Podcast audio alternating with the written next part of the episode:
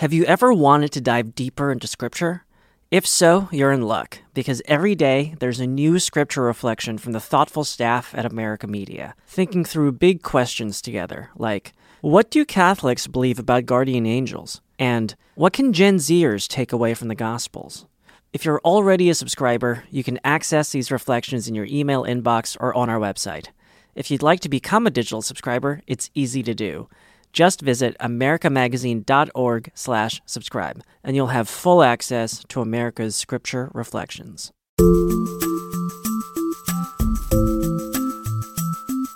Welcome to Inside the Vatican with America Media. Each week, veteran Vatican reporter Gerard O'Connell and I take you behind the headlines for an intergenerational conversation about the biggest stories out of the Vatican. As of our recording on Wednesday morning, December 28th, Pope Emeritus Benedict is seriously ill. We have some breaking news this morning. Pope Francis, the leader of the Catholic Church, asked for prayers for the former pontiff during his general audience earlier today, and he didn't give any other details. You can find up to date news on this story at americamagazine.org. This week, we'll also cover Pope Francis's Christmas Eve homily and his Christmas Day message to the city of Rome and the world. Pope Francis offered assurance to Christians around the world. With the little detail of the manger, he said, The evangelist seeks to show us God's closeness, poverty, and concreteness in his Son, Jesus. Finally, we'll take a look at Pope Francis's Christmas address to the Roman Curia. This is a speech the Pope has often used to call out problems he sees in the culture of the Church's central offices, and this year was no different. Pope Francis typically has no problem being demanding with members of the Roman Curia. But this year, during his Christmas greeting to his closest aides, the Pope explained that those who work in the Curia or anywhere within the Church are often faced with the same temptation that the brother of the prodigal son fell into. I'm Colleen Dulle. This is Inside the Vatican.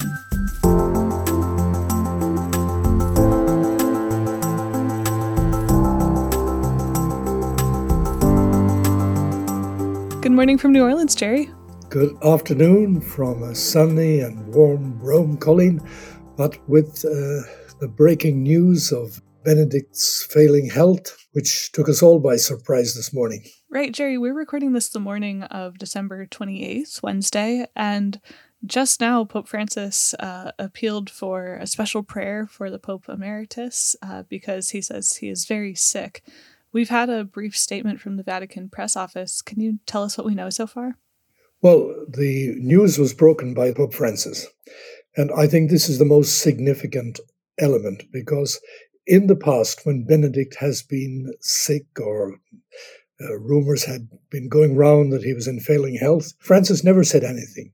And the fact that he came out before anybody else said anything and said he is very ill, he asked for special prayers, and that the Lord would console and help him to continue his witness to the end.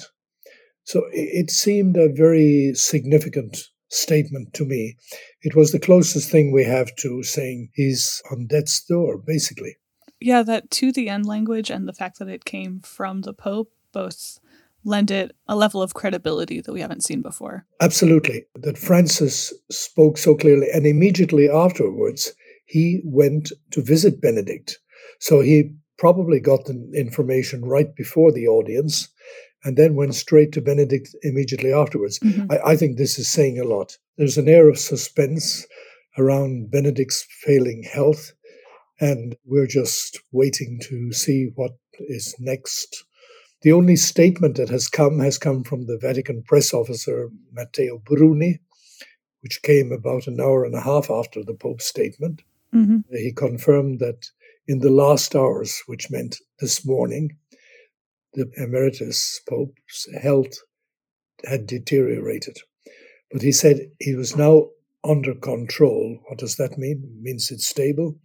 He said he's being monitored by the doctors, but he said we join everybody in praying for him. And there's been an outpouring of prayer around the world for him. So we will keep our listeners up to date at americamagazine.org and we'll publish a special update with any breaking news in the Inside the Vatican podcast feed.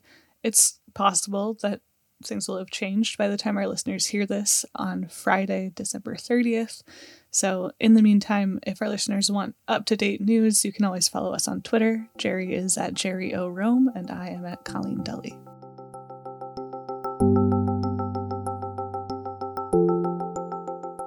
Jerry, for our first story this week, we wanted to look at Pope Francis's Christmas messages. First, his Christmas Eve homily, and then his Christmas Day Urbi et Orbi, his address to the church and the world. You were at his Christmas Eve Mass. What was it like? Well, it was really uh, quite a, an emotional moment. It was very, uh, I think, touching for many people. Going in, I've seen something that I haven't seen in recent years. Many people begging for tickets we had 7,000 people in the church. Vatican official told me they've never had in recent years such a, request for tickets. He said uh, people would be willing to give an arm and a leg to get a ticket to go in. And most people couldn't see the Pope because he came in on a, on the wheelchair and he was low. And so if you were uh, anywhere in the center or the back, you, you wouldn't see him. You could only see him for the side. Jerry, the last couple years were because of the pandemic, they were much smaller, right? So is this the first time it was really back to normal? Yeah, last year we were there. I, I went with my whole family last year and again this year.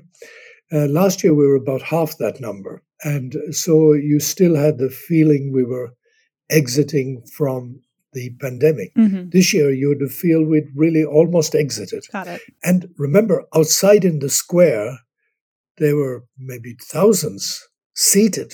Mm in the cold air. Watching on big screens. On big screens, yes, it was a, quite a, a, sight.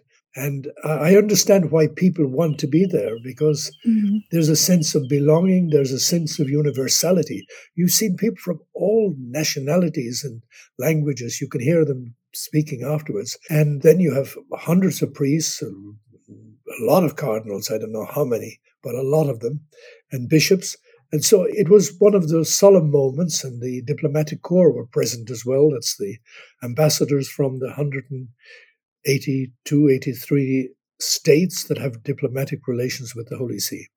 Jerry, let's talk about the homily that the Pope delivered at that Mass. It was really, really beautiful, and it focused in particular on the image of Jesus's manger, which I thought was an interesting choice. The Pope mentions in his usual Jesuit threes way of giving homilies that Jesus' manger is mentioned three times in the gospel, and it points to three things God's closeness, God's poverty, and the concreteness with which God relates to us. You want to just tell me anything that stood out to you from this? Yes, I was quite struck by the homily. These are homilies that are obviously written by him. There are homilies where he's given a draft and he puts in his own touches to them, but you can sense that this is a homily which was written by him. And I, I was struck by one particular thing. He says, speaking about the manger, he spoke a lot about the manger. He said, while animals feed in their stalls, men and women in our world in their hunger for wealth and power, consume even their neighbors, their brothers and sisters. It's a very powerful statement. Yeah. Because uh, this quest for power, this quest for wealth in the world, people devour their brothers and sisters. And to say it so powerfully and almost crudely, mm-hmm. Uh, Francis has a gift of being able to deliver a, a, big punch with his words. Yeah, well, it's a crude image, right? He's talking about the the manger as a a tool of consumption for animals and how God enters into poverty as a child and, and literally is placed in this basket for consumption. And then he said, This Christmas, as in the time of Jesus, a world ravenous for money, power, and pleasure does not make room for the little ones for so many unborn, poor, and forgotten children. I think above all of the children devoured by war, poverty, and injustice. Francis has stayed on key right from the beginning of his pontificate, drawing attention to the discarded people of the world. And you know, you have many people in the basilica there, and some of them are wealthy and some of them representing governments. And he's sending a strong message. He's keeping Christ was born, Jesus was born in poverty. He also really hammers the message home in this section on concreteness. He talks about how this impels us to action, right? He says, Christmas shows us that all of our pious sentiments are not enough. And he says, may we not let this Christmas pass without doing something good. And that is, as you mentioned, a powerful call when you have people who are in real positions of power, like diplomats, like government officials, sitting in front of him hearing these words. So I thought that was really significant that he's not just saying, you know, so let's keep in mind the poor as we enjoy our nice dinners. He's saying, make sure that you're doing something good. Yes, his message was very direct, you know. You have to be doing something good if you're living this Christmas. And he himself has sent Cardinal Krajewski, who was at that moment in Kiev. He had brought generators because the electricity isn't working and it's been bombed by the Russians. And he'd brought these thermal vests, a whole truckload of thermal vests. And he was in Kiev, and the Caritas and the other organizations were taking them to the soldiers in the front line. And so uh, Francis wasn't just preaching, he was doing what he was telling people to do. By the way, Jerry, I got some questions from our listeners about these thermal vests. So I wanted to clear up. It's like thermal shirts are what uh, I guess we'd call them in the States, like the long sleeve shirts that go underneath your clothes that, that help insulate you and keep you warm. Exactly. And then, you know, when Krajewski was finishing his mission, Francis called him and said, You're my presence there. You're representing me. You're doing what I want to do. And Krajewski is now on his way back to Rome, 2,000 miles, and he's going to fill another truck with these thermal vests and take more generators. And by the 6th of January, which is, of course, the Orthodox Christmas, he will be back there with another consignment. So, Francis, in every homily, he speaks about the war in Ukraine and the other wars. And day by day, he's pushing people. You have to do something good. You have a lot of good things in Christmas, but you have to do something good too. We also saw Pope Francis focusing on Ukraine in his Urbi et Orbi, which is his annual Christmas Day message to the city of Rome and to the world. That's what Urbi et Orbi means. In this, he focused, as he often does, on the theme of peace, the necessity of making peace in the world, and he focused on a lot of different regions, including Ukraine, of course, but also Syria, the Holy Land, especially Bethlehem at this Christmas time, Lebanon, the Sahel region of Africa, the Horn of Africa, and Yemen. And then, of course, places that we've seen a lot of in the news lately Myanmar, Iran, Haiti, Afghanistan let's talk about what he wanted to accomplish with this Urbi et Orbi talk to the city and to the world. Well, first of all, faced with the frenetic consumerism that has gobbled up much of the Western world at Christmas time, Francis wants to bring people back, especially believers, Christians, back to the understanding that there are a lot of things not well in our world. And interestingly, in his Urbi et Orbi, that's to the city of Rome, Urbi, Orbi to the world, Francis is saying, This is the Third World War is happening. Wake up. And he speaks about the other theaters of the Third World War. He mentioned Ukraine, but he said there are other theaters, mentioning all those countries you listed. And it was very significant. He, he didn't speak anymore about Third World War piecemeal. He's putting them all as part of one Third World War. And I asked uh, some senior official in the Vatican, is the Vatican now considering that we're actually in the Third World War? And he said, well, that's the reality.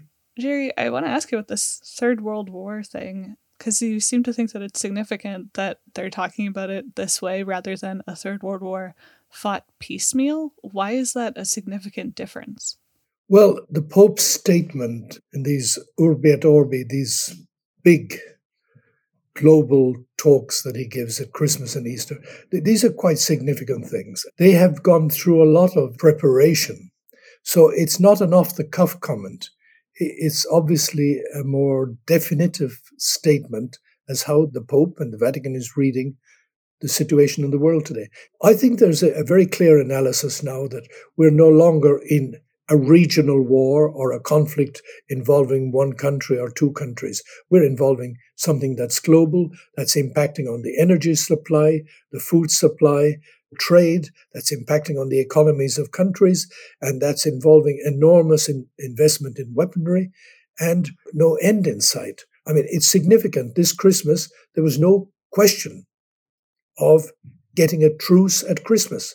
It just wasn't possible. Right. And I think Francis, day by day, tries to get people to realize that the world is in a very serious situation. And he's spoken about the nuclear threat in the past. He didn't mention this in his speech.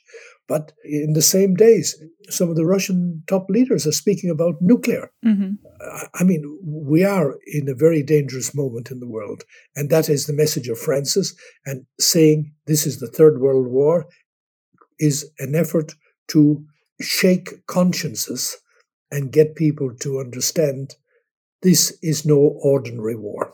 Right. It's much like you were mentioning with the Christmas homily and then earlier with Ukraine and the Urbi et Orbi that the Pope is using his platform to shine a spotlight on these stories, on these places that are in conflict, much like with his papal trips. That's how he uses his spotlight that's on him to redirect it onto people who he deems need it.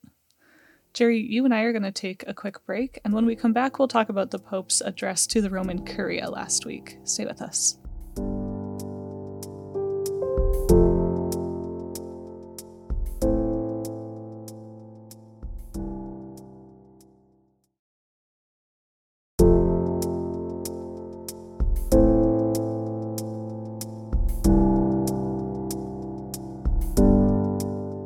Second story today, we wanted to take a look at the Pope's address to the Roman Curia. That's his address to all the folks who work in the central offices of the Vatican. And this, in past years, has been a time for the Pope to really read the Curia the Riot Act. The Pope came out very strongly in his very first uh, 2013 Christmas speech to the Roman Curia, calling them out for kind of the sins that he saw in the Curia uh, you and I have talked sometimes about how the headlines that year were the Pope gives the Curia a lump of coal for Christmas. but the Pope did that again this year, talking about especially some of the resistance that he's seen to his reform of the Roman Curia. The fact that, that people haven't been happy with the changes that he has made. So, Jerry, let's talk about this speech came in two parts. The first part, he compares the Roman Curia to the elder brother in the parable of the prodigal son. So, you know, the younger son runs off and spends all this money and then is welcomed back kindly by his father after blowing his whole inheritance. And the elder brother has been home and behaving the whole time and is extremely jealous of this uh, welcome that his brother has gotten. So we'll talk about that. And then we'll talk about the second part of, of this, which focused on peace, peace in the Curia peace that is reached by an internal conversion. So, first off, the, the prodigal son thing. Let's let's unpack this a little bit. Uh, the Pope said, you know, we can be unhappy even while formally remaining faithful to our duties, like the elder son of the merciful Father. For those who set out and go astray, it's easy to recognize how far they've wandered. For those who remain at home, it's not easy to appreciate the hell they're living in and convinced that they are mere victims treated unjustly by constituted authority and, in the last analysis, by God Himself. How does this apply to the Roman Curia? Well, Francis, from the beginning, he set out to try to change the culture, the way of being, the way of acting of those working in the Roman Curia. And he's had some success, even though at one stage he said reforming the Roman Curia is like using a toothbrush to clean the Sphinx in Egypt. but he keeps uh, focused. And uh, this time he says, Dear brothers and sisters, because now there's quite a few women in there as well. Yeah. He says, All of us have had the experience of getting lost, like the younger son. Okay. He said, These sins have caused us, he calls them sins, have caused us humiliation. And for this very reason, by God's grace, we were able to face them squarely. And then he moves. At this time in our lives, we need to pay greater attention to the fact that, in a formal sense, we are now living at home, like the elder brother. We're living within the walls of the institution, in the service of the Holy See, at the heart of the church. He said, precisely for this reason, we could easily fall into the temptation, like the elder son, of thinking we are safe, better than others, no longer in need of conversion. And Francis has always focused on the theme of conversion. Yeah, since the beginning. In that first programmatic document, which we've quoted so many times in our program, The Joy of the Gospel, Francis pushed and pushed the idea of there is a need for conversion in the whole church, starting with the papacy, but going right down to the parish level and to the individual level. And this is what he's saying again here. And Jerry, this this conversion happened in part through the changes, or at least he's trying to help it along through the changes that he made in issuing the new Curia Constitution, which he had been working on for years. That came into effect on June 5th this year. So I'm wondering do you read this quote about, especially those who remain at home, it's not easy to appreciate the hell they're living in, convinced that they're mere victims? Do you see that as being related to some of the negative response to the Curia Constitution? Well, it's a mix. Okay. That is one part of it. There's no doubt that some people are uneasy, stressed by the reforms he has made. And can we talk for a second about why that is? Well, they wonder what their future will be in some cases. You know, when he's saying that cardinals will no longer head all the offices, bishops won't head all the offices, there will be lay people. So obviously he will be thinking of that. But he's also saying that each one of us, and he's starting with himself as Pope, he said that there's a need for conversion of the papacy, but he's saying that each one has to do it. And then he sees that in the positions you're in in the Curia, he's talking really to the managerial staff. He's talking of those who have positions of responsibility and power and management in the Roman Curia. And he's saying the risk is you can be tempted by what he calls educated demons. Yeah, yeah, let's talk about this.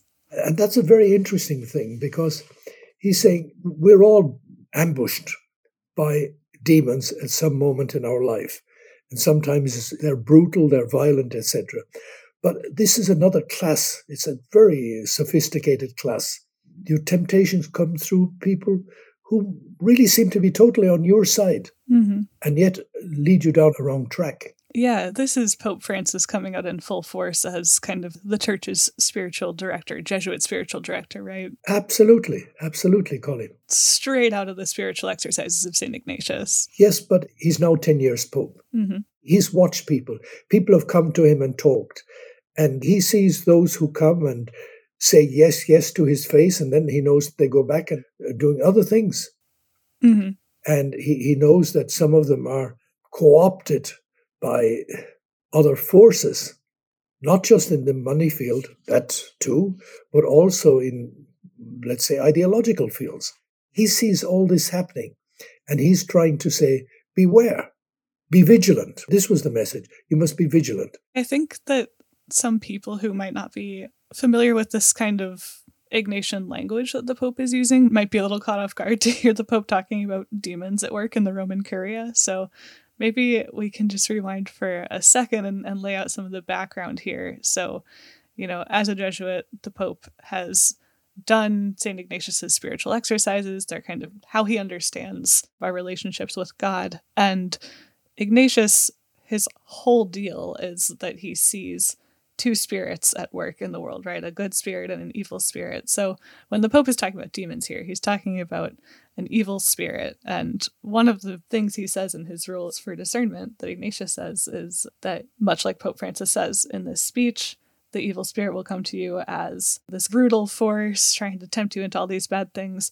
But if you resist it, then the evil spirit comes back as this more elegant demon, this one who can relate to you more easily and try to lead you down wrong paths. You know, Colleen, you've got to recall that in these 10 years, a cardinal has been sent for trial under Francis. Mm-hmm. Cardinals have been removed from office. Mm-hmm. Bishops have been removed. People have ended up on trial, lay people in the Vatican, and they have been condemned for uh, the misuse of funds. Francis has moved people out of the Vatican. In a way that past popes haven't. Absolutely. He came with a mission, a task from the pre conclave meeting of the cardinals that elected him to reform the Curia. And reform, you, you can't just do it by writing, you have to do it by action. So he tries to reform the mentality, the culture, but also the people. And if where he has found that people weren't buying in, he has removed them from office. There has been quite a changeover, and there will be more changeover. And he has been very strong on this question of poverty, living austere lives. And every time he makes new cardinals, he tells them, I don't want you to see this as kind of upgrading your status. I don't want you to have big celebrations when you come to Rome. So he, keeps focusing that the church is meant to be the church of the poor, a humble church. Also, that responsibility is meant to be core responsibility, not just a top leadership like you have in China, which is directing everybody. Everybody is meant to have their own role. These talks are really little masterpieces. They're meant to be roadmaps for the reform.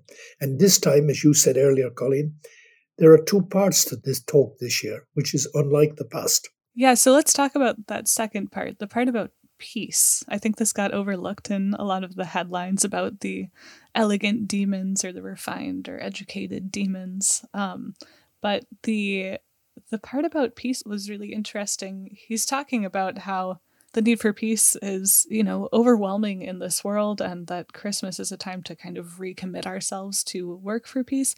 But here in the Talk to the Roman Curia, which actually came before Christmas, it was December 22nd, he talks about the need for peace just within ourselves and among the people that we work with. I kind of see this in the context of his previous comments to the Curia, you know, denouncing gossip, denouncing a, a kind of petty culture or one where people are trying to get ahead. But what did you take away from the peace part? Well, it was very clear. He, he started out and said, Dear brothers and dear sisters, the culture of peace is not built up solely between peoples and nations. It begins in the heart of every one of us. Mm-hmm. And he said, okay, we're all upset by the spread of war and violence. We can and we must make our contribution to peace by striving to uproot from our hearts all hatred and resentment towards our brothers and sisters. And then he, he goes on and says, How much bitterness do we have in our hearts? He knows there's some bitterness among some people in the Curia. What is feeding it? What is the source of the indignation that so often creates distances between us and fuels anger and resentment? Why is it that backbiting in all its forms becomes our only way of talking about things around us? He, has been very specific. And then he, he goes on again. He says that besides the violence of arms, of weapons, there is also verbal violence, psychological violence, the violence of the abuse of power, the hidden violence of gossip. And then he says, May none of us profit from his or her position and role in order to demean others. It really is a very powerful examination of conscience, if you like, for people working there. You know, do I fit into this? Do I demean people? Many bishops will now state publicly, you know, the climate has completely changed in this regard. And so eh, Francis is chipping away at a culture that has built up over centuries, and he's trying to bring out a new culture. Mm-hmm. And Jerry, I want to jump off something that, that you said about the importance of an examination of conscience, that, that Francis is really providing this kind of examination of conscience because if you look at the talk, he actually says very explicitly that the way to fight against and unmask these demons, these elegant demons that tempt you to all of these sins that, that he's talking about, is a daily examination of conscience. So, again, getting back to those Ignatian basics here. Yes, he, he's well aware that, uh, you know, people get invited to nice restaurants, high level receptions, Mm-hmm. be introduced to people at certain levels of society, and they're really not the discarded people. And Francis is trying to erode, eliminate this way of being. Right. Changing not only the structures, but also the culture.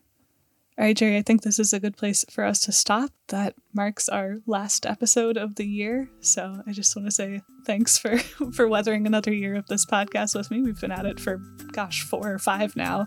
And good luck in the new year as I go on maternity leave and you continue the show with Ricardo. I'm sure you guys will do great together. Well, Colleen, we wish you the very best for safe delivery and your new baby. hmm Thanks. We wish our listeners very happy, peaceful, blessed, and prosperous New Year.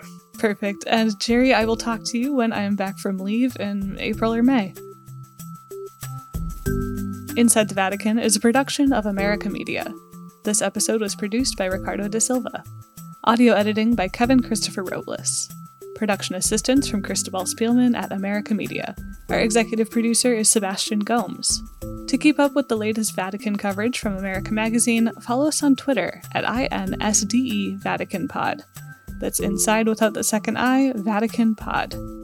And you can find all of our news coverage at americamagazine.org. While you're there, please consider becoming a digital subscriber to America Magazine. It's easy to do, and it's the best way to support our work here on Inside the Vatican. For America Media, I'm your host and producer, Colleen Dulle. We'll see you next time.